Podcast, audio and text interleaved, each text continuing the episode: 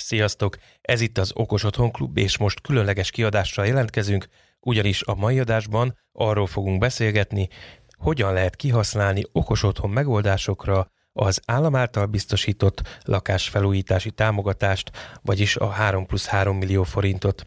Maradjatok velünk, erről beszélgetünk a főcím után.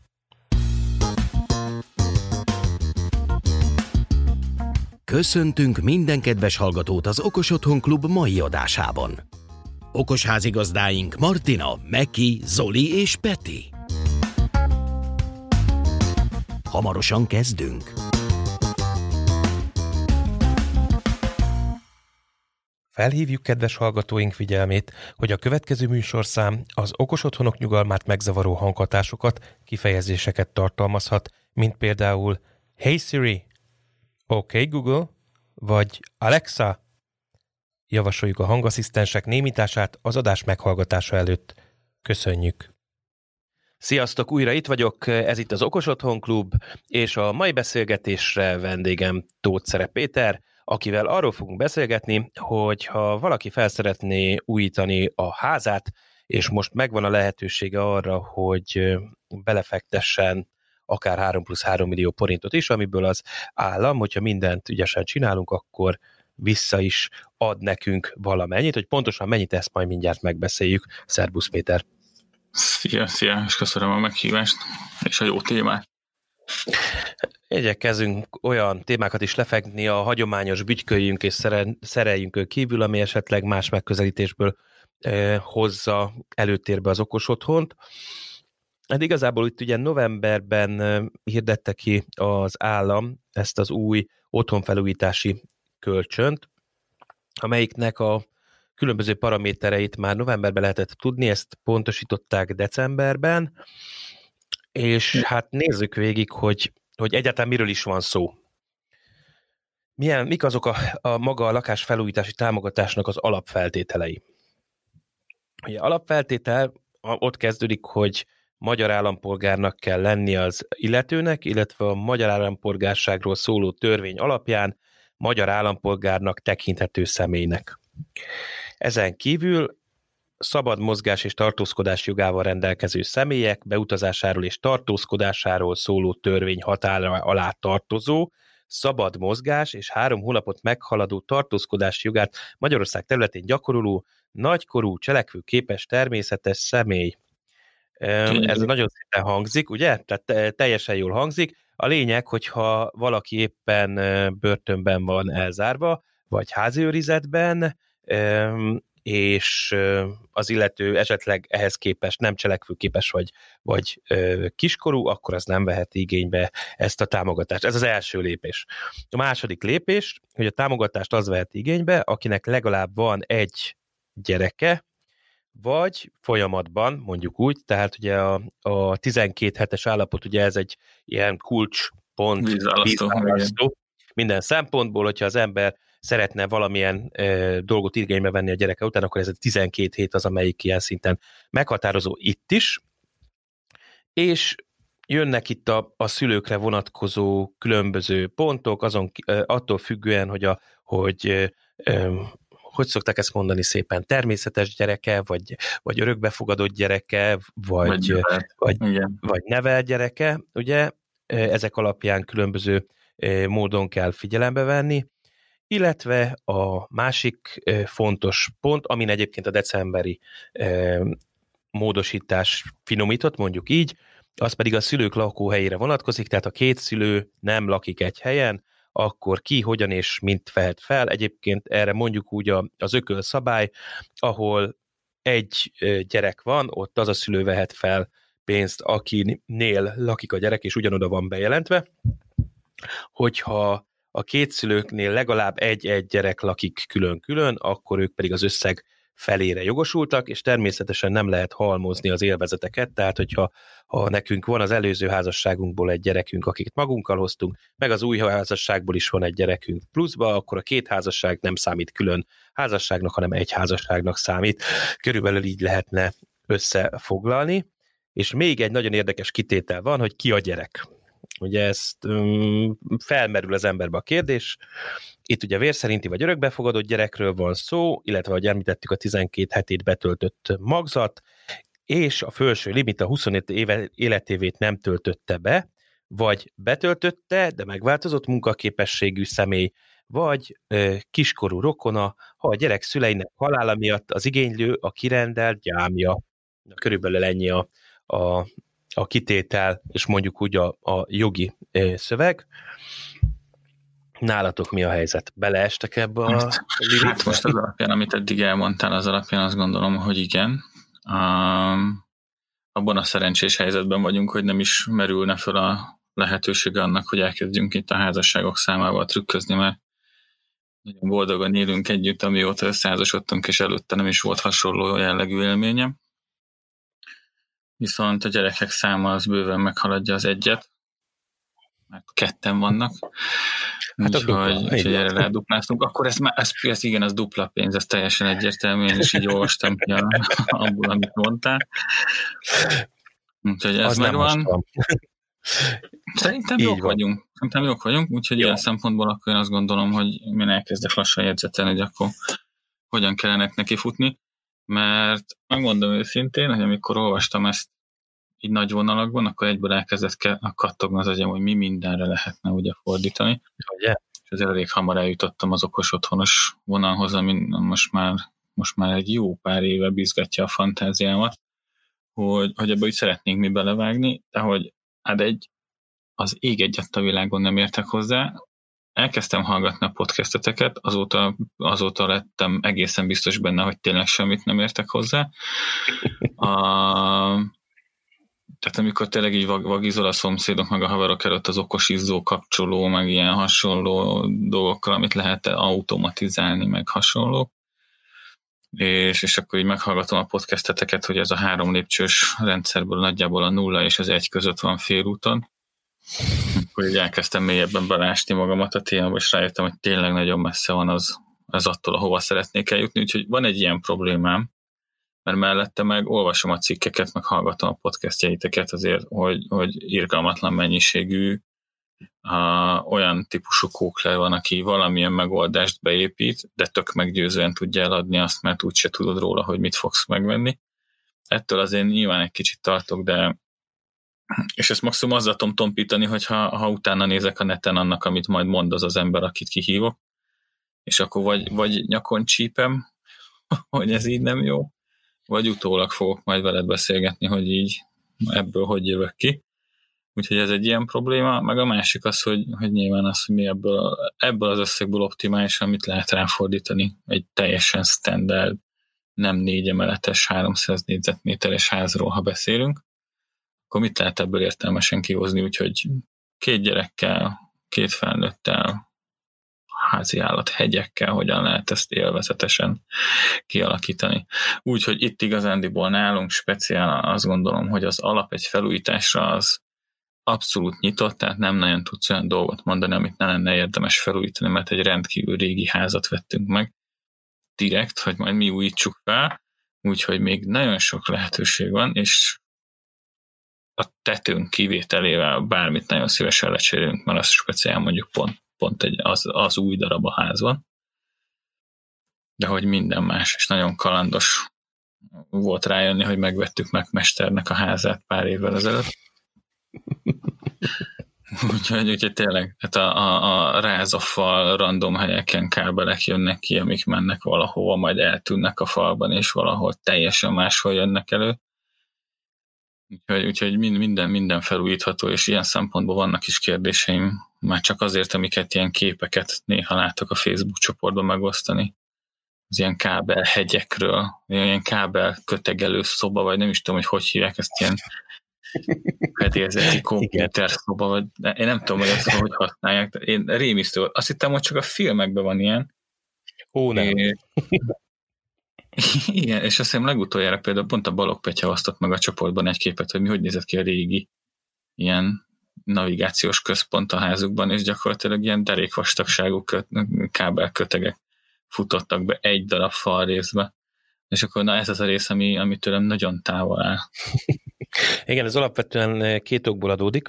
Az egyik ugye, ha már felmerült, hogy mit érdemes cserélni, akkor ugye mivel úgy kezdődik a támogatási lista, hogy a víz, csatorna, elektromos és gáz közműszolgatás bevezetése, illetve a belső hálózat kiépítéséje vagy cseréje. Úgyhogy nálatok egyből rögtön jön a csere története, ami egyébként, hogyha a ház idősebb, mint 20 év, szerintem alapból elgondolkodható. Attól persze, ugye, hogy ki hogyan vitelezte ki. Ugye nagyjából a 90-es évek elejéig jellemző volt az alumíniumvezetékes megoldás. Ott azért érdemes cserélni, mert tehát az alumíniumvezetékekkel normál esetben nincsen probléma. Az történhet az alumíniumvezetékekkel, hogy amikor előregszenek, megtörik a maga a vezeték. Összeérintkezik a két felület valamennyire, de ott nem lesz jó az érintkezés, tehát az elképzelhető, hogy melegedik. Ez szokott oda vezetni, hogy ilyen nagyon érdekesen hangzik, de kigyullad a fal. Ez főleg akkor érdekes, mondjuk ha egy MM-fal, ez egy lapos kábel, ezzel vitték, meg még most is szoktuk az MM-fal kábelt egyébként használni a világításhoz, mondjuk, amikor el kell vinni a plafonvilágításnál a magukat a vezetékeket, és az ugye viszonylag közel van a felszínhez, mondjuk esetleg tapéta van körülötte, tehát hogy tökéletes lehetőség arra, hogy mondjuk egy ilyen megszakadt vezeték, hogyha idővel melegszik, akkor meggyújtsa a tapétát. Illetve a másik, ami szerintem inkább komolyabb probléma ezen a téren, az a réz és az alumíniumnak a kapcsolatából adódó probléma. Ez a két fém alapból elektrokémiai reakcióba lép, és egy nagyon kellemetlen trutyit fog generálni a levegő nedvességének segítségével, ami eléggé tűzveszélyes. Tehát, hogyha a régi aluvezetéket összekötjük egy új rézvezetékkel, vagy egy új eszközbe, vagy egy rézfoglalatos konnektor dugóba kötjük be, akkor az függetlenül attól, hogy mit dugsz bele, tehát lehet azt mondani, hogy jaj, hát ez csak a termosztát kábel, és stb., és nem megy nagy feszültség benne. Mindegy, idővel szépen van benne környezetében víz, az szépen ott azt a trutyit legenerálja. Persze erre van megoldás, tehát lehet kapni olyan összekötőket, amivel ezt a kettőt össze lehet kötni, van olyan gél, ami megakadályozza magát ezt a folyamatot, hogy katalizálja, de ha már ott vagyunk, hogy felújításba gondolkodunk, akkor az alumínium kábeleket érdemes lecserélni. Megbízható részkábelekre, ezek nyilván a villanyszerelő, illetve ahogyha arról van szó, elektromos tervkivitelezője meg fogja tervezni, hogy pontosan hova, mekkora, milyen kábel kell, ott valószínűleg horonymaróval szépen újra kivésik a helyét az új kábelcsatornáknak, és akkor itt jön az érdekes dolog, ami visszavezetünk oda, amit korábban említettél, hogy mostanában mondjuk úgy, hogy hagyományos fa szerkezetű, tehát húzom a vezetéket, és ugyanazt a vastagságot elágaztatom jobbra-balra, ahol szükséges, mondjuk kapcsolóhoz, dugajlóhoz, hasonlók. Emellett előkerült a csillagpontos topológiájú bekötést, ez azt jelenti, hogy főleg egyébként könnyű szerkezetes házaknál van, vagy ahol lehet fedni a felületet, és nem kell bevésni azt az általad derék vastagságú említett köteget a falba, mert azért annak is költsége és egyéb vonzata van, tehát az azt jelenti, hogy minden egyes konnektor, kapcsoló, elektromos zsalúzia vagy redőny, minden be van húzva egy, hát ugye korábban ezt lakáselosztónak nevezték, most már azért, mivel pont a mérete miatt, tehát hogyha egy 100 négyzetméteres házról beszélünk, ahol van ott néhány szoba, konnektor, kapcsoló, világítótestek és hasonlók, azért az rendes mennyiségű kábelt jelent, tehát hogy általában ezek egy ilyen nagyobb elosztószekrénybe kerülnek bele, és az lesz az, amelyik fogadja ezeket a vezetékeket, és hát ugye mivel itt minden dugaj, kapcsoló, stb. Egy-egy vezeték, ráadásul ugye, hogy ha arról beszélünk, akkor a fázist, a nullát és a védővezetőt is tartalmazza külön ugye az a vezeték, akkor ez egy elég vastag köteg lehet. Illetve, hogyha hozzájönnek még azok a vezérlési vezetékek, amelyeket mondjuk az a törpefeszültségű, tehát 24 voltos, kifejezetten mondjuk LED-szalag vezérlés esetén kerülnek elő, vagy az ilyen jellegű világítások, 24 voltról üzemelő világítások, az is mind ide futnak be. Na, ekkor fordul elő, hogy ilyen hatalmas nagy kábelkötegek vannak. Ez általában új építésű lakásoknál szokott előfordulni. Ilyenkor jól meg szokták tervezni egyébként a tervezők ennek a helyét, több okból is. Az egyik az, hogy előfordulhat, hogy ha reléket rakunk bele, azok csattognak. Tehát, hogyha mondjuk ez a hálószoba faladon van, és valami mondjuk a éjszakai világítás kattan, ugye ha a kapcsolót nyomom meg és kattan, ahhoz hozzá vagyok szokva, az rendben van, de amikor hallod éjszaka, hogy klik-klak, és ugye vannak erre persze olyan megoldások, amelyek nem relések, de általában a relés megoldások vannak túlnyomó többségében, akkor ez zavaró lehet, tehát általában ezért szoktak erre valamilyen vagy gépészeti helyiséget, vagy garást kijelölni, vagy mondjuk nevezzük kamrának, ahol összefutnak a vezetékek, és viszonylag távol van a lakótértől, hogy pont emiatt ne zavarjon, ha esetlegesen ilyen relék vannak benne. Meg nem utolsó persze, hogyha a gyerek sem tud belemászni ebbe a vezérlőtáblába. Szóval ez nem feltétlenül az okos otthon alapja, viszont azért szokták ezeket alkalmazni, és azért szokták a csillagpontos topológiát alkalmazni, mert itt akkor minden egy helyen van, tehát viszonylag egyszerűen automatizálható bármilyen rendszerrel az adott ház, hiszen egy helyen van az összes vezeték, csak fel kell fűzögetni hozzá oda a különböző eszközöket, és akkor ott már is tudod vezérelni. Ha mondjuk nem ilyen házad van, vagy nem kell mindent újra húzni, akkor ugye az említett fa topológiájú szerelés van, ami régen a plafonnál ment ugye a fővezeték, és onnan álltak le a kapcsolóba, dugaljakba. Mostanában gyakran előfordul, hogy a padlóban vezetik el ezeket a vezetékeket, mert ugye mondjuk alapból ott van elvezetve a padlófűtés, meg minden, és akkor ott mennek ezek a vezetékek is, és onnan pedig fölfelé állnak a különböző konnektorba, kapcsolóba, stb. De maga a bekötés egyből a szempontból ugyanaz, tehát ilyenkor egy úgynevezett pogácsarelét szoktak mondjuk berakni, tehát hogyha nem szeretnénk mindent behúzni, akkor maga az eszköz, ami okosítja majd a házunkat, az bekerül a kapcsoló vagy dugaj mögé. Emiatt ez egy fontos paraméter, hogyha okosítjuk a házunkat, hogy olyan szerelvénydobozokat, illetve kötődobozokat szereljünk fel, melyek viszonylag mélyek. Ez a viszonylag mély az azt jelenti, hogy egy normál kötődoboz, változóak általában a mélységei, de mondjuk a 6, nagyjából 6 centi, tehát az a 62-72 mm vastagságú. Na ez a kategória, vagy mélységű, na ez a kategória az, amelyikbe be tudod rakni a pogácsarelét, hogyha nincsen más vezetéked ott, meg a kapcsoló, de azt tuszkolni kell. Ami nyilván, tegyük hozzá, hogy nem tesz jót semminek, mert ott kis hely van, nincs levegő mozgása, tehát hogyha ott az melegszik, mert a 230 voltot átalakítja mondjuk 5 voltá, hogy az ott tudjon kommunikálni, akkor az nem tesz jót neki. Úgyhogy ide érdemes általában mélyített kötődobozokat tenni. A másik dolog, ami még elő szokott kerülni, és érdemes végig gondolni egyébként a házfelújításkor, hogy ha már vezetékeket húzunk ki, akkor gondoljunk azokra a helyekre is, amiket lehet, hogy most nem akarunk lefedni, tehát mondjuk lehet, hogy most nem akarunk rögtön motoros redőnyt, vagy vannak olyan részei a háznak, ahol per pillanat nincsen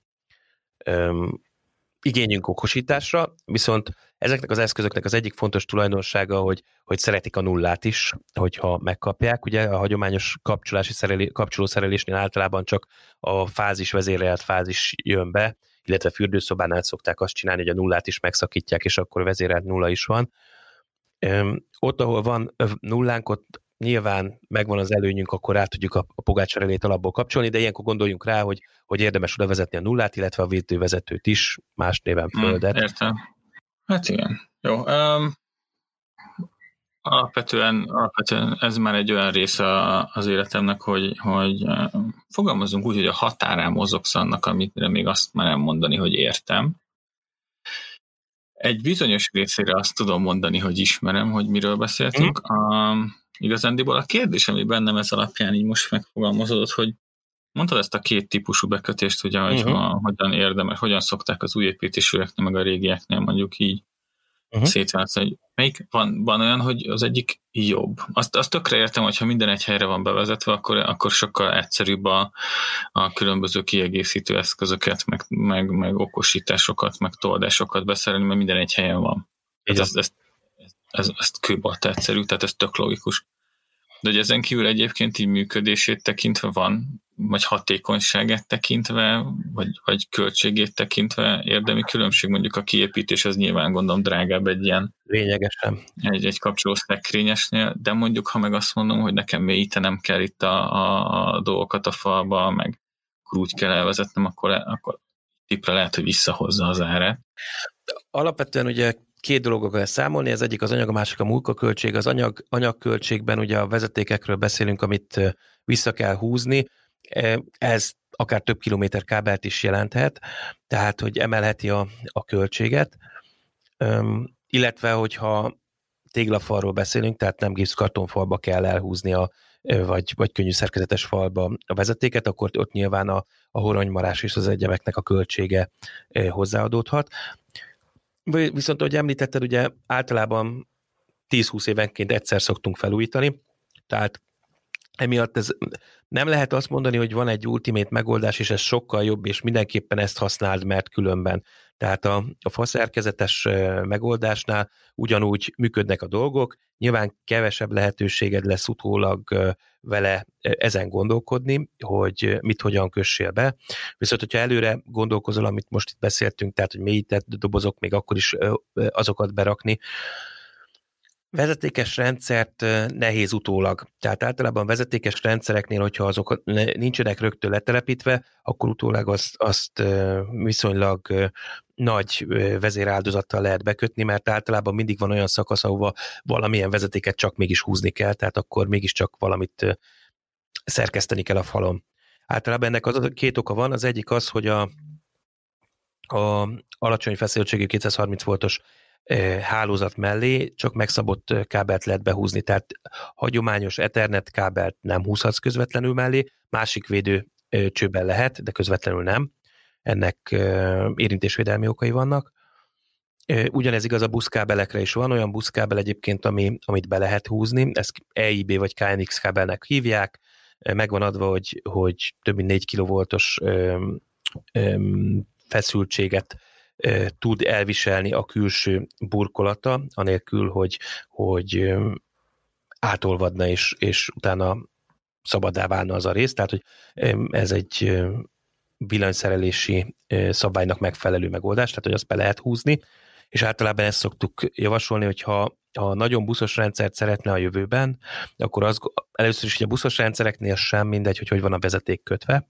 Ugye a buszos vezeték az, ami vezetéken működik, tehát hogy ugye ennek és rögtön felmerül a kérdés, hogy akkor vezetékes, vagy vezeték nélküli.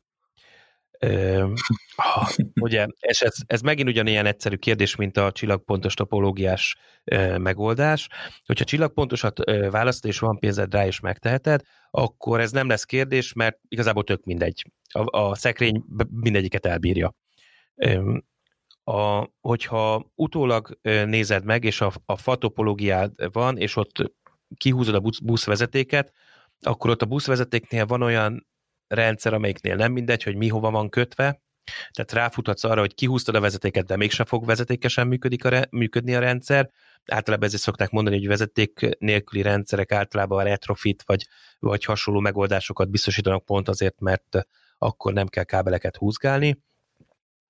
Itt megosztik a vélemény. Én jót szoktam mosolyogni, mert ugye mindenki váltul állítja, hogy az általa forgalmazott rendszer, na az a tuti, tehát hogy az, hogy vezetékes, az tuti biztos, na nem, mert a vezeték nélkül az meg még biztosabb. Ez tényleg a pénztárcánktól függ, hogyha én úgy gondolom egyébként, hogy hosszú távon ez így is úgy is a végén egy valamilyen szinten hibrid rendszer lesz, mert nem lesz olyan eszközünk a lakásban, vagyis biztos, hogy lesz olyan eszközünk a lakásban, amelyik, még a vezetékes volt a rendszerünk, idővel bekerülnek vezeték nélküli elemek. Nagyon egyszerű példát mondok, szeretnénk egy Alexát a vezetékes házunkba, akkor rögtön lesz egy vezeték nélküli pontja valahol, aminek kapcsolódnia kell majd a vezetékes központunkhoz, tehát hogy ezt ennyire nem tudjuk biztosra kijelenteni. Nyilván a vezetékes rendszernek két nagy előnye van. Az egyik nagy előnye, hogy amíg a vezeték nélküli rendszernél változhatnak a belső lakásodban a paraméterek, beraksz egy bútort, hasonlók, azok változtatják a hullámterjedését, és hasonlók. Egy tévé kerül, egy hatalmas tévé kerül közbe a falra, ami a fal túloldalán lévő eszközt például árnyékolja. A vezetékesnél nyilván ez a probléma nem állhat fent, tehát a vezetékes az mindig működik, illetve a másik, hogy az érzékelők általában, amelyek kihelyezésre kerülnek egy vezeték nélküli rendszerben, azok általában akkumulátorosak jelenleg. Van abban az irányban elmozdulás, hogy ez ne akkumulátoros legyen, hanem valahonnan nyerje az energiát, nap, hőmérséklet, akár wifi hullámoknak az elnyeléséből, de ez még, ott még nem tartunk, tehát ezek azzal járnak, hogy időszakonként, 1-2 évente cserélgetni kell az elemeket az összes ilyen szenzorba. Na most ezek az elemek általában olyan 1000-1500 forintosak, tehát nem kell mondanom, hogy ez plusz költséget jelent hosszú távon is, környezetterhelésről nem is beszélve. Hát ja, de legalább csak ilyen talán, hogyha 1-2 évente azért ez még mindig barátibb, mint mondjuk. Abszolút, teljesen. Ezért is alternatíva mind a kettő, és ezért is általában attól függ, és itt én azt kell mondjam, és ez egy, szerintem egy aranyszabály, hogy mindig attól függ, hogy a telepítő, aki nekünk szimpatikus és jó megoldást kínál, az miben van otthon. Mert hogy az okos otthonoknál is most már eljutottunk egy olyan magasságba, hogy az okos otthon automatizálási rendszerek, mondjuk, hogy van egy limit, ami fölött nagyjából az szabja meg, hogy milyen rendszer fog bekerülni a házba, hogy a telepítő mihez ért. Itt némi módosításokkal előfordulhat, hogy az illető jobban ért az egyik rendszerhez, vagy van olyan rendszer, ami az adott feladatra jobban alkalmazható, de egyébként mondjuk úgy, hogy nagyjából most már ez a kritikus pont. Persze a telepítő, az normál esetben lehet az is, aki otthon lakik, ugyanígy, mint bármilyen más esetben is, csak hát kivállalja a felelősséget. Tehát, hogy nagyon egyszerű, vállalod el azt, hogy a saját családod leveszi a fejedet, mert karácsony este 8 óra után elment a házban az áram, és ezt te herdáltad meg, és neked kell megcsinálnod. Vagy erre van esetleg egy telepítő, vagy villanyszerelő, vagy akárki, aki kvázi szavatolta, hogy az működik, és hogyha kell, akkor ő kijavítja nyilván azokat a hibákat, amiket esetleg vétett, vagy ami óhatatlanul bekövetkeznek. Igen, ettől egyébként, tehát egy ilyen félsz egyébként alapvetően van benne, mert most nyilván azért abban elég bátran belevágtunk, hogy a világítás az mondjuk így legyen ilyen, mert azért az nem egy katasztrófa, hogyha bármi történik, esetleg így mondjuk a legrosszabb esetben nem tudjuk lekapcsolni. Kiktekerem az izzót. Ha nem tudjuk felkapcsolni, akkor van alternatíva, mi megcsináljuk. De mondjuk azért így nyilván vagyok annyira kocka, hogy így nézelődjek a piacon, hogy mik vannak, és ez az Alexával pont egy olyan témára kapirgáltál rá, ami nekem egy ilyen vesszőparipám, hogy nem tudok dönteni. De hogyha mondjuk így egy ilyen sarkosabbat hozzak, ami szerintem így jobban mutatja, hogy mi a fejfájásomnak az oka, hogy a lámpa az nem gond. De egy okos zár, az már egy olyan volt, ami nekem nagyon tetszik, mint ötlet, meg mint technológia, meg mint tök kényelmes megoldás. És akkor így belegondolok, hogy amikor utána néztem ennek az egésznek, akkor találtam olyan megoldásokat, amik tetszettek, és elképzeltem, hogy mi van, ha éppen mondjuk lemerül, nem működik, nem érem el, nem tud összekapcsolódni, akkor így töröm be az új okos ablakomat, amit éppen most cseréltem ki, vagy bontok egy lyukat a falba, vagy leveretem lakatossal az okos zárat, amire a fél életemet ráköltöttem. Tehát, hogy az volt az a rész, amit úgy nem mertünk mi még meglépni. Egyrészt ezért a biztonsági rész miatt, a másik meg pont az, amit mondtál, hogy ki csinálja, és az mit szeretne csinálni, meg mivel szeretné csinálni, mert mondjuk csak mondok egy példát. A Alexa, vagy Google Home, vagy az Apple-féle Home Podos megoldás. Melyik a jó? Szerintem nem is biztos, hogy van egyébként, csak pontosan annyira nem ismerem mondjuk az Alexát, mert az egyetlen egy, ami nem járt nálunk, vagy nem lakik nálunk, mert mondjuk a Siri meg a Google-nak a kis Home Podja az már itt van, de Alexa mondjuk pont nem volt soha nálunk beköltözött lakótársként, úgyhogy nem tudom.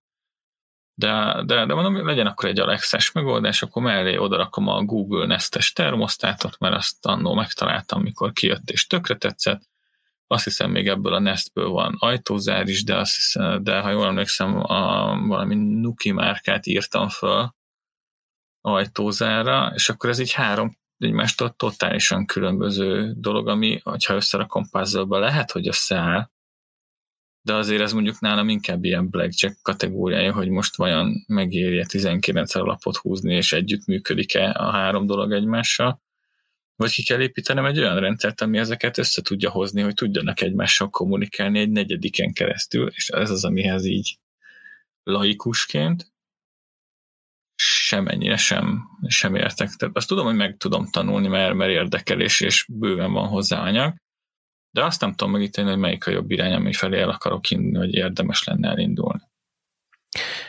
Ezzel nem vagy egyedül. Azt kell mondanom egyébként, tehát, hogy a helyén...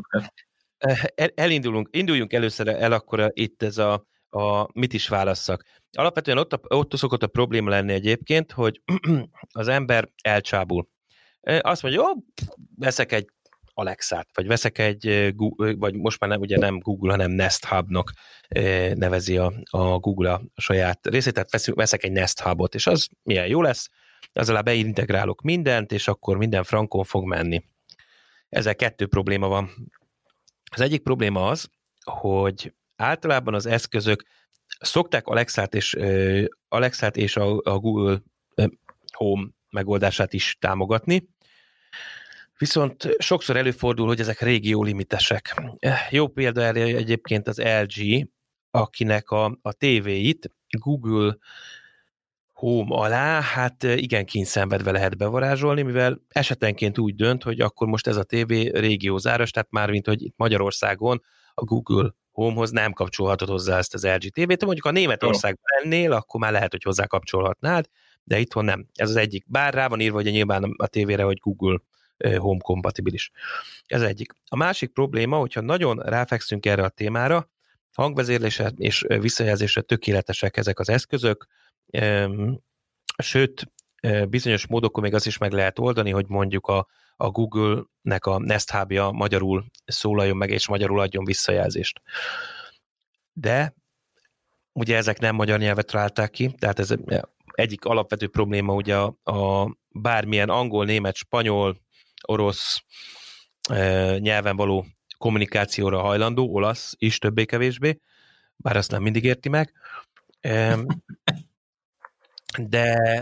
de alapvetően ez az egyik történet, tehát hangvezérlésre tökéletes, viszont azt tudni kell, hogy ezek az eszközök viszonylag olcsóak. Tehát lehet, hogy azt mondjuk, hogy én erre lehet nem adnék 13-14 ezer forintot ki, de ha összehasonlítjuk mondjuk egy asztali számítógéppel, ami mondjuk 150 környékén kezdődik egy normális, akkor ahhoz képest kifejezetten olcsó, mert ezek az eszközök vékony réteg kliensek, vagyis nem csinálnak semmi mást, csak van bennük egy mikrofon, ami fülel, egy dolgot rögzít, az, hogy te Alexát akarsz mondani neki, komputert akarsz neki mondani, echót akarsz mondani, vagy hasonló, illetve némileg finomítja a hangmintádat, hogy felismerje, hogyha te beszélsz.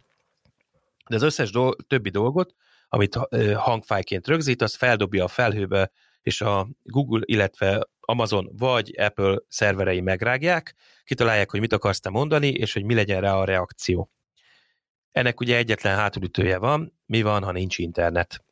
És itt nem feltétlenül arra kell gondolni, nincs internet a te házadban, bár Magyarországon azért ez viszonylag gyakran előfordulhat, de tegyük fel, hogy a te házadban van, viszont kötszedés az Egyesült Államok keleti partja között valami történik. Már volt példa egyébként mostanában viszonylag gyakran, mert nagyjából 2 hetente hal le valamelyik rendszer, többek között az Amazonnak a szolgáltatási rendszere is, és akkor onnantól kezdve beszélhetsz hozzájuk, egy szót nem fognak megérteni, de még ráadásul az automatizációkat sem fogják megcsinálni. Szóval ez egyik probléma. A másik, amit említettél, minél több fajta gyártótól veszünk különböző eszközöket, annál nagyobb az esélye, hogy ezek nem fognak együtt kommunikálni, vagy úgy tudunk vele kommunikálni, hogyha egy 4., 5. vagy egy 6.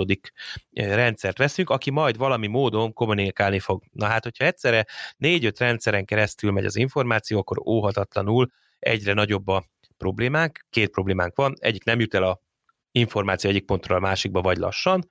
A másik annyi darab biztonsági kockázat minél több rendszeren fut keresztül az információ. Erre tervez egyébként a Google, Apple és a Amazon közös hármasa összefogott annó a Zigbee Alliance-el, és megalkották a Chip Initiative-et, ami ez a Chip kezdeményezés arról szól, ez a Connected Home Over IP, vagyis az IP internet protokollnak a rövidítése, ez egy kommunikációs szabvány, azon keresztüli kapcsolódó otthonhoz kapcsolódó, tehát kezdve kapcsolódó otthon az IP protokollon, ennek ez a fordítás nagyjából. Semmi másra nem szolgál, csak hogy független attól, hogy milyen gyártó eszköze, hogyha ez chip kompatibilis, akkor képes úgy, mint nagyjából a Bluetooth eszközök, amikor valamilyen eszköz hozzá akarunk valamihez adni, akkor először Bluetooth-on kommunikál, majd utána mindenféle már, a Bluetooth-on megbeszélik mondjuk, hogy mi a Wi-Fi jelszó, vagy hasonlók, és utána már teszi a maga dolgát. Itt is ez lenne a lényeg, hogy azok az eszközök, amelyek ezek tudnak beszélgetni, azok valamilyen alapbeszélgetést tudnak kezdeményezni a többi eszközzel, független attól, hogy milyen gyártó és milyen eszközéről beszélünk. Aztán, hogyha valamiben megállapodtak, akkor utána már ezt tudják dobni kvázi, tehát elfelejteni ezt, és beszélgettek aztán már más csatornán, de ez egy ilyen közös nyelvet tud biztosítani. De ezzel az a probléma, hogy ez mind nagyon szép meg jó, de hogy ilyen eszköz jelenleg nincs még a piacon, tervben van, hogy mi lesz az az eszköz, de még nincsen konkretizálva, hogy mi az. A szabvány is kidolgozás alatt áll, tehát hogy egy nagyon képlékeny dolog. Amikor elkészül, akkor nagyon jó lesz, hogyha úgy készül. Most ma ez annyira megnyugtató hír, mint amit én mondtál a magyar nyelv felismerésére vonatkozóan, hogy ugye a Google-nél úgy nagyjából működik. Az Apple-ös megoldásnál a Siri az azért komolyabb küzdelmeket folytat a sikerül, és akkor tavaly ősszel azt hiszem ki volt írva egy állás, egy pozíció az Apple-nél, hogy valakit keresnek, aki magyarra fordítja Sirit, és így hirtelen így megnyugodott mindenki a környezetemben, hogy na, Siri tud magyarul, de hát így még csak kiírtak egy állást arra, hogy majd valamikor fölvesznek valakit, aki majd valamikor le fogja fordítani, ami szerintem önmagában azért 1-2 évet el fog vinni az életéből. Egy ilyen pozitív becsléssel 1-2 évet, de így hirtelen megnyugodott mindenki a környezetemben, akkor Apple fronton rendben vagyunk, tud magyarul. Igazából semmelyik sem. Tehát, hogy főleg, tehát ugye, ha megnézed, akkor a szövegdiktálás része az általában működik. Azt is elő lehet néha csalni például Google-ből, hogy ezt valamilyen szinten értelmezze is, de ezek még nem tökéletesek, már csak azért sem, mert hivatalos támogatás nincsen rá. Tehát, hogy itt-ott lehet, hogy működik, de a Google hivatalosan azt mondja, hogy nem támogatotta a magyar nyelv ilyen szintű felismerésben, mint ahol ugyanezt mondja az Amazon, és az Apple is. Úgyhogy itt vannak gondok, ezt meg lehet fordítani, tehát, hogy a szövegből magyar hangá alakított módszerre rá lehet venni általában mindegyiket kisebb-nagyobb küzdelmek árán, néha nem olyan szépen szól, talán ebben a Google-nek a megoldása van a leginkább elől.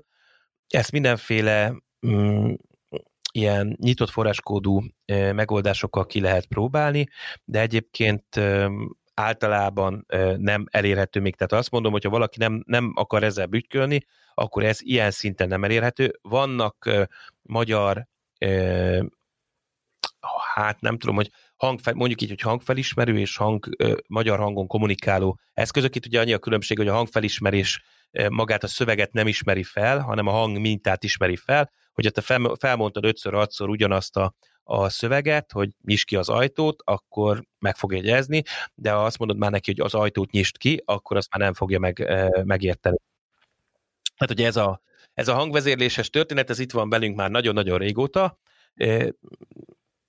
bőven 30 év fölött van most már, amióta egyáltalán működik ez, és tényleg van. Viszont ugye ennek vannak korlátai, lehet, hogy csak bizonyos ember hangjával működik a történet, nem úgy, tehát a szórend nagyon fontos, hogy mit alkalmazol. Vannak erre magyar próbálkozások egyébként. Egy az, hogy ugye ahhoz, hogy ezt offline tud csinálni, tehát hogy a te házadban működjön, ne kelljen a felhőbe menni, ahhoz azért otthon is egy komolyabb gép kell, ami ezt végrehajtja. Van erre egyébként egy magyar cég, aki ezzel foglalkozik, és ők valóban úgy mondják, hogy mesterséges intelligencia ez az AI assisted, tehát az mesterséges intelligencia segítségével támogatott hangfelismerés és kommunikáció, ami már képes a szöveget implementálni, csak hát árban azért a Google, Amazon egyéb megoldásoknak így lényegesen fölötte van. Nyilván itt a nagy előnye, hogy itt nem megy a felhőbe a dolog, non-stop működik, ha otthon vagy, ismeri ezeket a dolgokat, úgyhogy ez megvan az előnye, de ez még igazából a nagy közönségnek a távoli jövő egyelőre.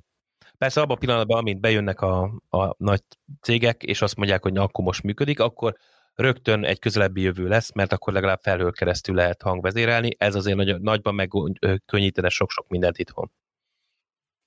Hát igen, meg ugye azért nem tudom, mennyire emlékszel, ha jól arra a reklámra talán vagy most már lassan 2,5 éve volt a tévében. De szerintem a YouTube-on lovagolt egy nagyot, amikor ugye fullosan hangvezérelt házból elmész a fogorvoshoz.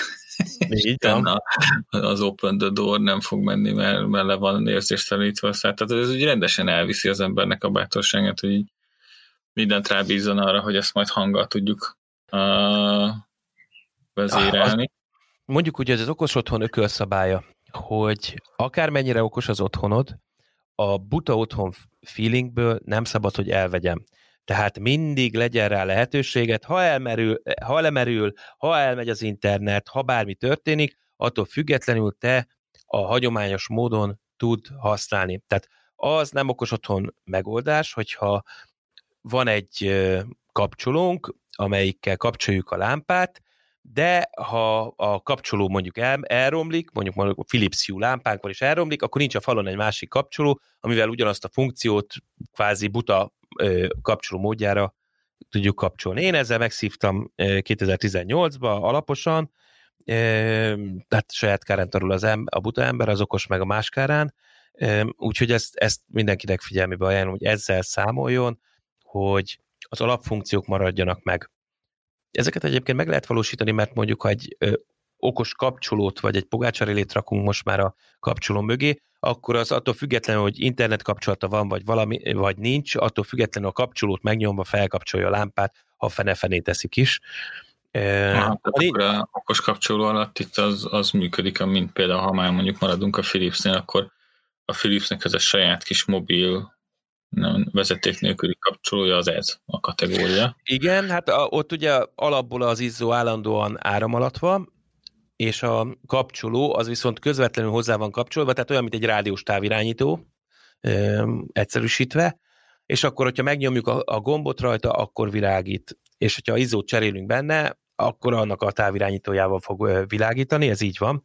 Egyébként a Philips most a CES-en jelentette be, hogy ez alapján megcsinálta a kapcsolóját, azt a fali kapcsolóját, ami kvázi a falban lévő kapcsolót is vezérli, tehát hogy állandóan biztosítja az áramot, de ha valami közbe jön, akkor ugyanezzel a kis távirányítóval, mintha ugyanúgy, mint korábban, azt is el tudjuk érni, hogy a falban lévő relét kapcsolja, tehát hogy kvázi az áramot valóban megszakítsa, vagy engedélyezze és vezesse az áramot. Mondjuk nem hangzik rosszul, mert egyébként ezt tökre értem, hogy kell egy biztonsági menekülő út, amikor leáll a technológia majd a zombi apokalipszisnél, és hogy így akkor értékel ezt az egyszerűbb eszközöknek a baltamának, a sima kapcsolónak is. De hogy most nálunk ez van megvalósítva, és nem azért, mert előrelátó vagyok. Tehát, hogy így, nem azt mondom, a poénból utazott a haveri körben még pár évvel ezelőtt a neten, és lementettem egy ilyen, mi Érden lakunk, és akkor valaki készített egy Érd térképet, aminek az volt az elnevezése, hogy ilyen biztonságos helyek Érden zombi apokalipszis idejére, és akkor így föl volt egy pirossal, meg zölddel rajzolva egy csomó rész, hogy hova bújjak, ha jönnek, és ezt nyilván lementettem, mert azért jobb félni, mint megérni, de hogy alapvetően nem emiatt van kialakítva nálunk így a rendszer, hanem inkább az én a szakmai barbarizmusomat testesíti meg, hogy fönn van a kapcsoló is, meg mellette az okos kapcsoló is, mert semmiképp sem. Tehát A digitális dolgokat tök jól elboldogulok. Azzal semmi problémám nincsen, de mindig megadom a lehetőséget arra, hogy valamit elrontok, mert a műszaki, meg a műszerészeti dolgokhoz a lehető legkevésbé sem értek, és viszont, mondjuk ez viszonylag tudatos, tehát, hogy online marketinggel foglalkozom, úgyhogy én a digitális dolgokban érzem magam igazándiból otthon, és nem vagyok egy villanyszerelő típus. Úgyhogy jó az a kapcsoló ott így egy ilyen biztonsági szintnek, hogy ha esetleg valamit elrontok, akkor még van egy felsőbb hatalom. Az a jó 50 éves műanyag darab, ami elvégzi a munkát, hogyha kell. De cserébe nem néz ki szépen. Na. Hát ezért ott viszont így dupla annyi kapcsoló van, mint eldette volt. A másik meg óhatatlanul előfordulhat, hogy dekapitáljuk az okos otthon izzónkat mondjuk ezzel, és ha lekapcsoljuk a másik kapcsolót, akkor többet okosan nem fogjuk tudni felkapcsolni. Ugye, mert áramot még mindig nem tudunk küldeni egyelőre a felületre. Az egy családi nevelési folyamat volt egyébként, elő leszoktatni magunkat, hogy így ott állsz az előszobában, és így rászólsz a másik, hogy nem, ne kapcsold le az előszobalámpát, majd én, és akkor így veszed elő a telefonodat, és a telefonodon keresztül kapcsolod. Nem ütöttek, ez még agyom. És ez ilyen vagizás volt akkor, de aztán közben meg rájöttünk a cserébe, viszont mondjuk télen, amikor jövünk haza, akkor milyen menő már, hogy nem a vaksötétbe botorkálunk, hanem már ilyen automatizmusok vannak beépítve, tehát ilyen, ettől éreztem magamat vagánynak, amit poligromboltatok természetesen, hogy amikor jövök haza, akkor már az előszobalámpa kapcsolódik, hogy amikor bejövünk, akkor fény legyen, meg a nagyszobát is beállítottam, de azt majd ki kell kapcsolnom, mert arra már érkezett panasz, mert hogy úgy állítottam be, hogy így teljes fényárba boruljon minden, mert hogy örülünk, hogy hazajött apa, de hogy a család többi része meg irgalmatlanul panaszkodik, hogy gyakorlatilag azzal a pozitív érzéssel, hogy végre itthon vagyok, páros egy ilyen rendkívül fájdalmas negatív érzés, hogy kivakúzom a szemüket, úgyhogy ezzel még finomhangolni kell, de hogy ezt nem akarjuk elveszteni, és tudod, ki volt az első, és ideértve magamat is, tudod, ki volt az első, aki ezt megtanulta így használni, ahogy kell? Na, melyik? 4 éves lányom. 4 éves. Uh-huh. És itt két dolog volt. Egyrészt az, hogy ő már alapvetően fogékonyabb volt a digitális dolgok felé, tehát hogy így volt egy ilyen forja velünk, hogy ő még nem a kocka alakú kerékkel kezdte a kis rollerezés gyerekkorában, hanem neki már alapból kerek volt. Másrészt meg volt egy ilyen praktikus része is, tehát hogy ő nem érte el a kapcsolót, úgyhogy neki muszáj volt megoldani a második, úgyhogy ő már abban nőtt fel, hogy azt lehet telefonnal vezérelni, és azt ő is tudta. És 4 éves korára olyan szinten tudta, hogy jobban használta azt az appot, mint egy felnőtt. De azon már nem lepődök meg, tehát hogy az, amit ők csinálnak, okos, meg digitális dolgokkal, az, hogy 2,5-3 évesen YouTube videókat nézett, de nem azt, ami jött, hanem amit akart, mert rájött, hogy bediktálhatja a kérését. Azon lehidaltam. Tehát, hogy ő volt az első, aki ezt aktívan és teljesen rutinosan kezdte el használni, és tökre élvezte, hogy ő kapcsolgathatja mindenkinek a lámpát, meg a szokásos ilyen a gyerek fél éjszaka sötétben típusú dolgot, ezt ennyivel meg tudtuk oldani, hogy volt itthon egy olyan telefon, amit senki nem használt, akkor az neki erre egy ilyen vezérlőnek teljesen jó, és hogyha éjszaka, mit tudom én, vécére kell menni, vagy csak át kell jönni hozzánk a mi szobánkba, mert pánikhelyzet van, akkor előtte szépen felkapcsolja magának a lámpát, és akkor nem sötétben fut, hogy ne kapjál semmi a szekrény alatt lakószörny, hanem fényárban kényelmesen királynői módon átsétál, mert már előre fölkapcsol magának minden lámpát. Ezzel szemben vagyunk mi, akik ugye menjünk, és így reflexből, így visszakézből rácsapunk a kapcsolóra, hogy akkor így ezt most lekapcsoljuk, ezt most fölkapcsoljuk. Úgyhogy nekünk kellett igazán megtanulni, és a 100-szor digitálisan analfabétább gyerek volt az, aki ezt egy botlás nélkül vette a feladatot. Na látod, itt jön a következő szintje a dolognak, amikor nem távvezérelt otthonod van, hanem 2 megoldásod van. Az egyik pont az, hogy amit említettél, tehát a nyomás élményét, hogy te rányomsz egy gombra, rácsapsz egy gombra, azt igénylik az emberek. Úgyhogy ez főleg egyébként a felnőtt. Tehát a gyerekek azok annyira nem, de a felnőttek nagyon. Úgyhogy ezt megoldható egyébként általában pont a vezeték nélküli kapcsolókkal, amit kvázi felragasztasz a falra, és akkor rögtön van egy kapcsolód, ebből számtalan fajta van, tehát mondjuk úgy, hogy a leggyorsabban ilyen módon megoldható lehetőségek száma végtelen, de mondjuk ott van a Legrandnak a netatmója, ahol van, hát vagy veszel alapból egy olyan kapcsolót a Legrandtól, ami okos, azt felszereled oda a lámpa elé, akkor már kapcsolgathatod azt a kapcsolót is, mert arról is működik, meg a telefonodról is. Pluszban van egy felnyalható kapcsoló, ami közvetlenül már hozzá van rendelve, azt felnyalod mondjuk a bejárathoz, és akkor azt csapkodhatod rögtön, és akkor attól világos lesz. Az egyik megoldás. És azt bárhova ragaszthatod, tehát azt mondjuk gyerekmagasságba is lehet ragasztani, és akkor gyerek is tudja kapcsolgatni.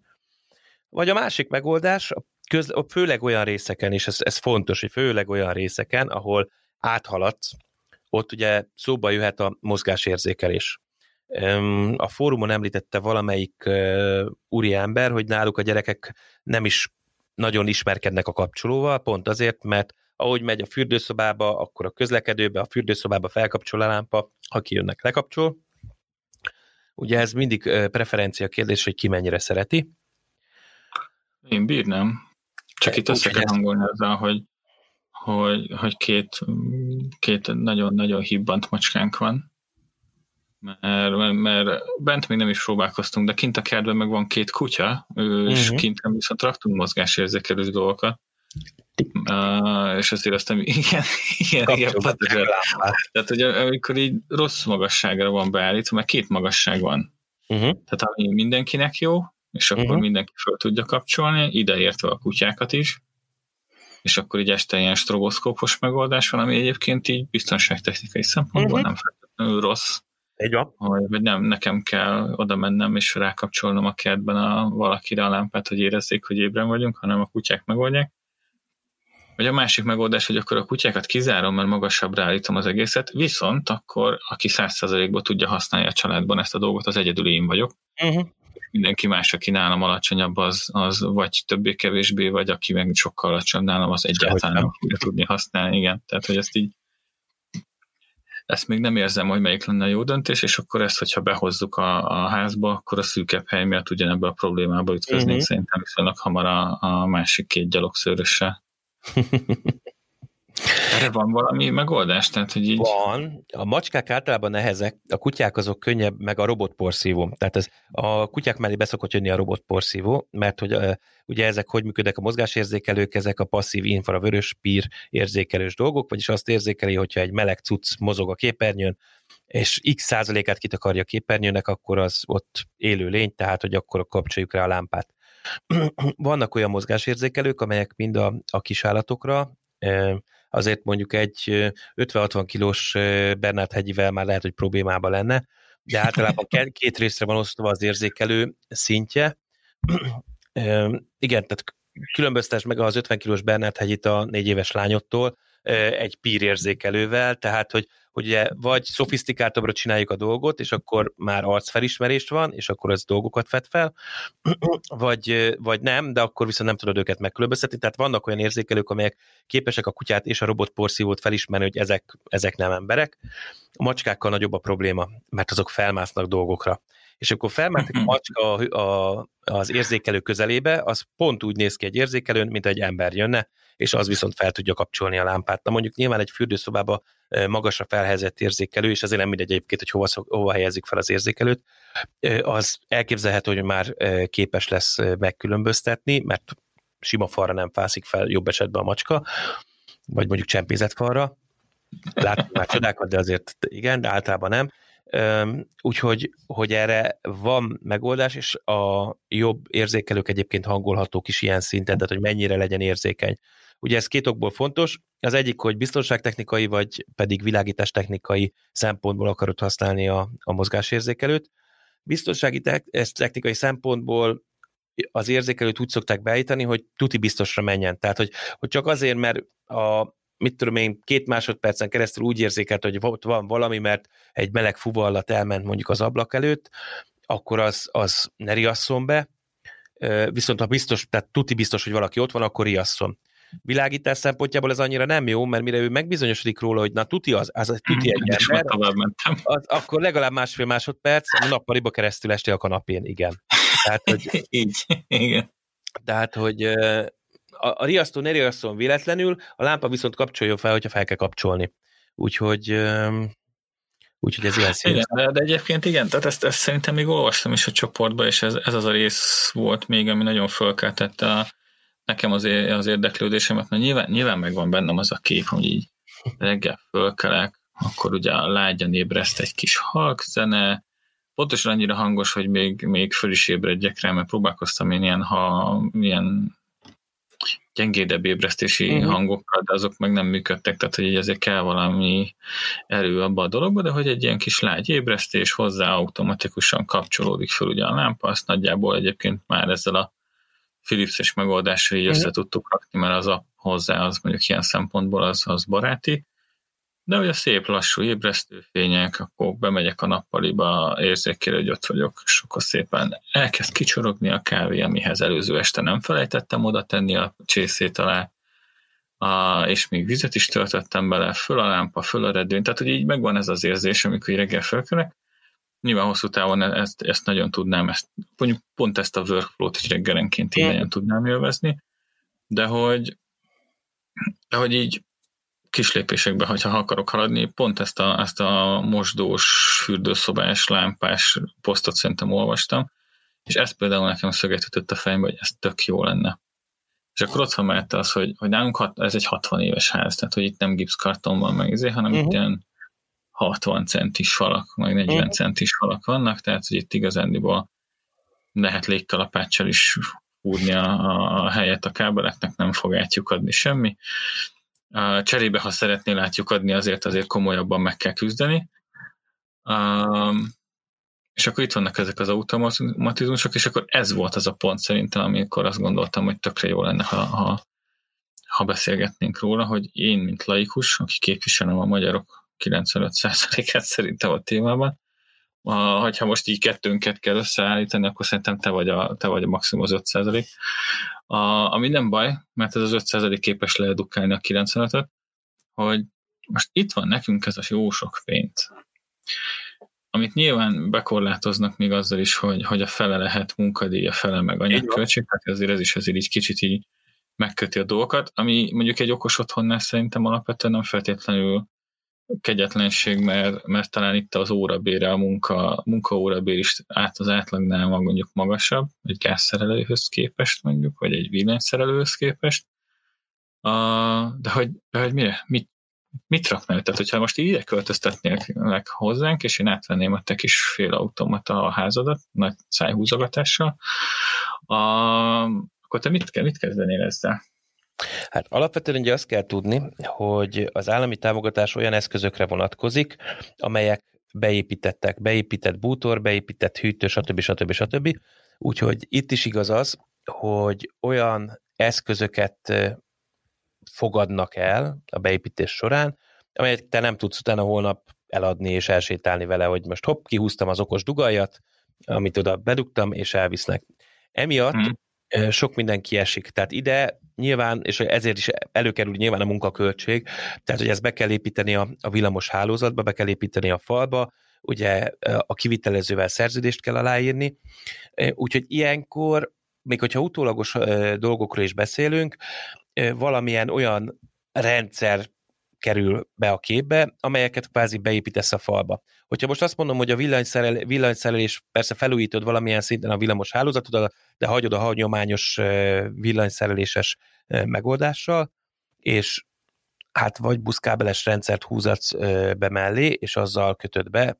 Itt konkrétan megoldható utólag KNX, Loxone, Inels, Chameleon, ezek mindenki olyan rendszerek, amelyek egyébként vezetékesek elsősorban, viszont van rádiós megoldások is pluszba, vagy pedig azt mondod, hogy nem húzatok buszkábelt, húzatok vezetéket hagyományos módon, és pogácsáréléket vezeték nélküli megoldással telepítek.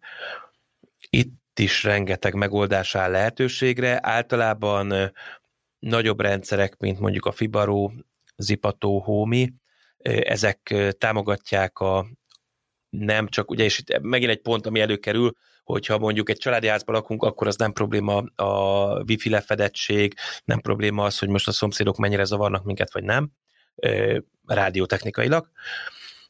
Egy panelban mondjuk, vagy társasházban már ez probléma, akkor olyan rendszert kell választani, amelyik kiküszöböli azt a problémát, hogy nem a 2,4 GHz-es frekvencián kommunikál, hogyha nem ott kell.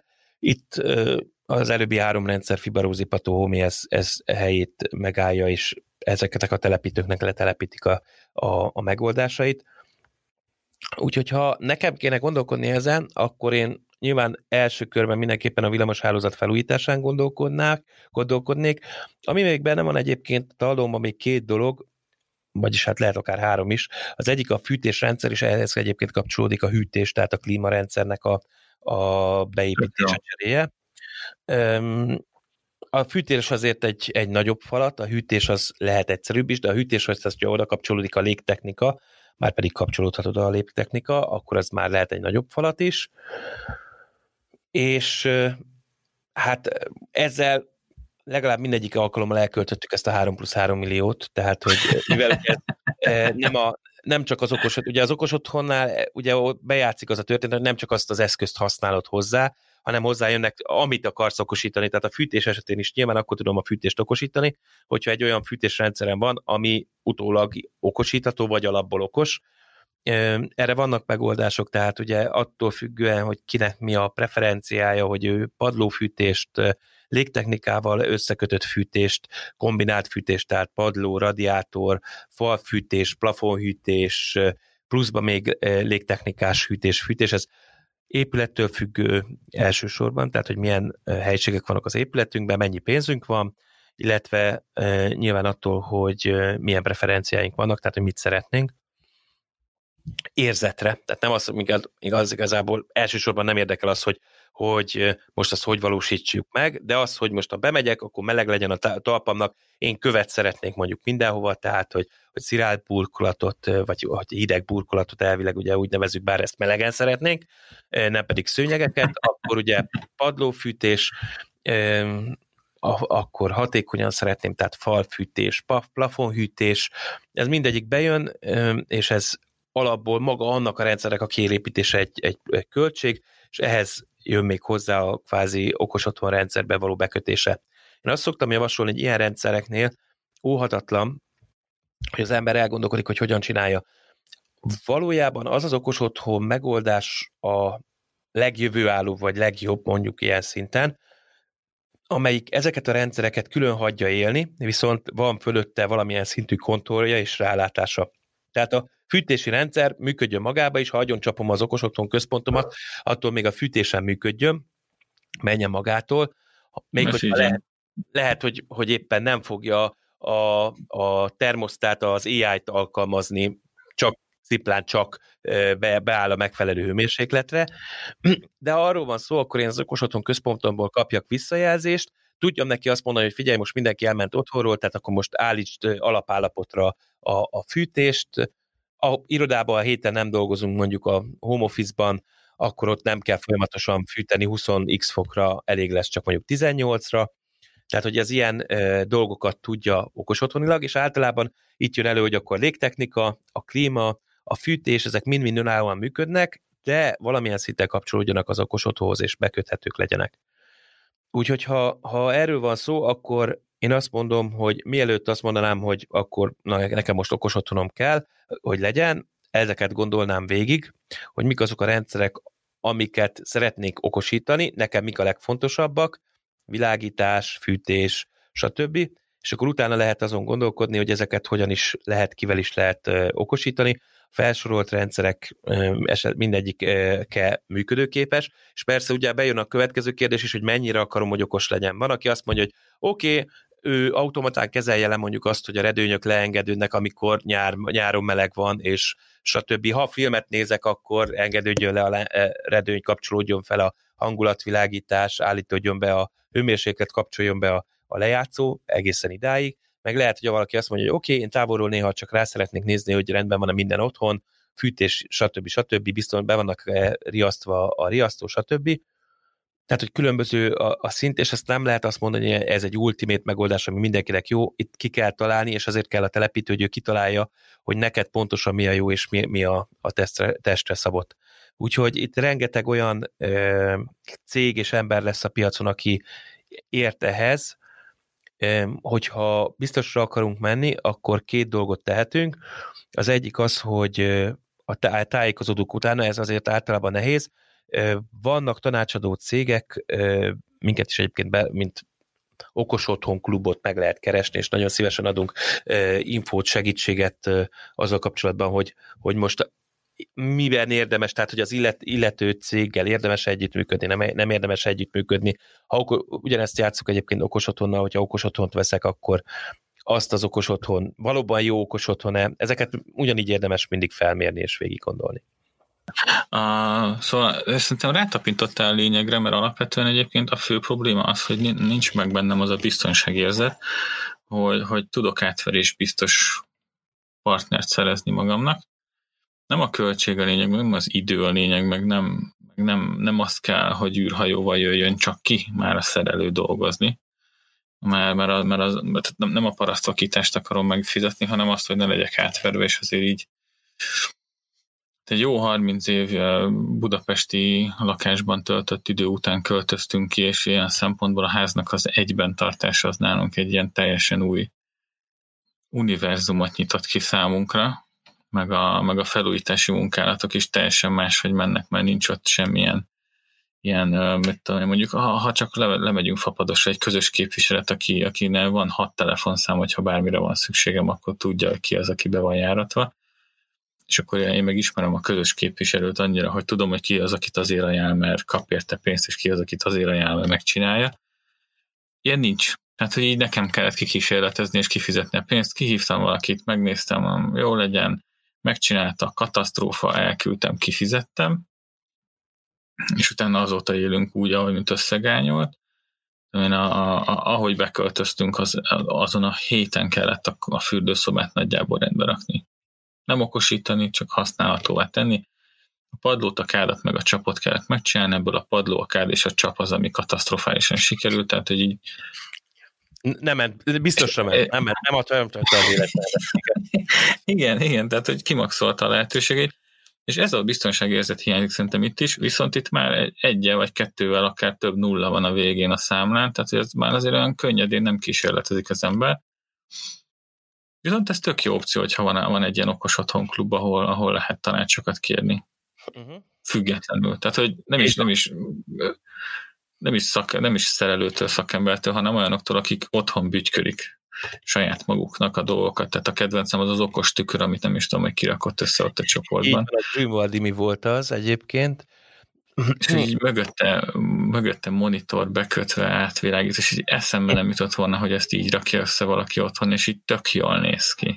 És tegyük hozzá, hogy a Grünwaldi mi HR vezető, és egyébként jogász végzettségű. Tehát csak zárójelben, tehát hogy ő sem egyébként egy szoftvermérnök bent valahol, vagy egy gyártási technológus, tehát, hogy ő is hobbiból rakta össze olyan minőségben, amit egyébként egy gyártótól is megnéznék, hogy akkor na így tegyétek össze. Tehát igen. Hát ez megerősít abban egyrészt, hogy meg tudom csinálni, ha lesz rá időm, hogy elmélyedjek benne, meg igazándiból az ilyen mentegetőzés, tehát hogyha nagyon akarnám, hogy most bele akarok vágni, akkor lenne rá idő nyilván. Tehát hogyha megszületik bennem az elhatározás, hogy ebbe én most bele fogom ásni magam, akkor ez meg fog történni, de hogy mellette meg ez a támogató közeg, meg ez a támogató háttér, mondjuk az a Facebook csoport, én ezt mondom, tényleg imádom. Tehát, hogy így érzem, hogy én vagyok az új gyerek az osztályban, aki még nem beszélget senkivel, hanem csak így hallgatózik, de hogy már az egy élmény, hogy így látom, hogy itt tényleg ilyen összeszokott brigád van, akik hát havarok, ugye HR vezető, meg ki mit dolgozik, de hogy így otthon barkácsolják ezt összemoknak. És ez tök jó, mert azt látom, hogyha be fogom dobni majd, mit tudom én, az ötletemet, hogy figyelj gyerekek, ezt meg ezt gondoltam ki ezzel meg azzal az emberkével, akkor egy meg fog jönni majd az a 4 üzenet, hogy figyelj vele, ne dolgozzál, mert nem az, hogy beszereli, hanem még el is viszi a tévédet. Másrészt meg megjön az üzenet, hogy ez a setup, ez egy katasztrófa, és amit így szinte elvárok egy első tervnél, tehát, hogy így Azt meglepődne, hogyha jó lenne, amit így első körbe kitalálok, és, de ez nincs meg sehol máshol. Itt meg megtaláltam mondjuk ezzel a csoporttal ezt a megnyugtató dolgot, ami viszont szerintem kritikus. Tehát, hogy így előtte eszembe se jutott, hogy az izzóknál, kapcsolóknál nagyon messzebb akarjak menni. A redőnyös megoldásról tudtam, hogy van olyan, ami fölhúzza helyette, ami tök nagy luxus, de hogy ennyi. Tehát más tippem nem is volt, és ez, azért a csoport így önmagába kitárt egy világot, megadott hozzá támogatást. Ez kell. Tehát, hogy igazándiból, hogyha valaki szeretne beruházni, meg belevágni ebbe, akkor én a csoportot azt mindenkinek ajánlom. Én is úgy gondolom, hogy egyébként hogy ez egy jó hely a tájékozódásra. És hát mindenkinek sok sikert kívánok ezzel az idei okosításra. Reméljük, hogy sok jó okos otthon fog születni majd hamarosan, és majd látjuk, hogy hogy fog kinézni ez a év közepén, év végén, de hogyha van tapasztalatotok, akkor osszátok meg velünk, akár a csoportban, akár e-mailben, lehet küldeni hangüzenetet is, és aztán majd meglátjuk, hogy ki merre, hogyan viszi tovább. Hát Péter, köszönöm szépen, hogy itt voltál velünk, máskor megismételjük ezt a beszélgetést egy újabb témában. Az Okos Otthon Klubot hallottátok, Peti voltam, tartsatok legközelebb is velünk. Sziasztok! Én is köszönöm. Sziasztok! Kedves hallgatóink! Köszönjük, hogy ma is az Okos Otthon Klubbal tartottatok. Adásunkat értékelhetitek iTunes-on, Google Podcasten, Spotify-on, illetve azon a podcast alkalmazáson, amit éppen használtok. Amennyiben véleményetek van a műsorról, illetve ötleteitekkel, témajavaslatokkal okosítanátok adásunkat, várjuk leveleiteket az info@okosotthon.klub címre. Köszönjük figyelmeteket, tartsatok velünk a jövő héten is. Ne feledjétek, okosítsuk együtt otthonunkat az Okos Otthon Klubban. Sziasztok! Hello. Sziasztok! Sziasztok! Ez a műsor a Showcast műsorcsalád büszke tagja. További műsorokért keresd fel a showcast.tech oldalt.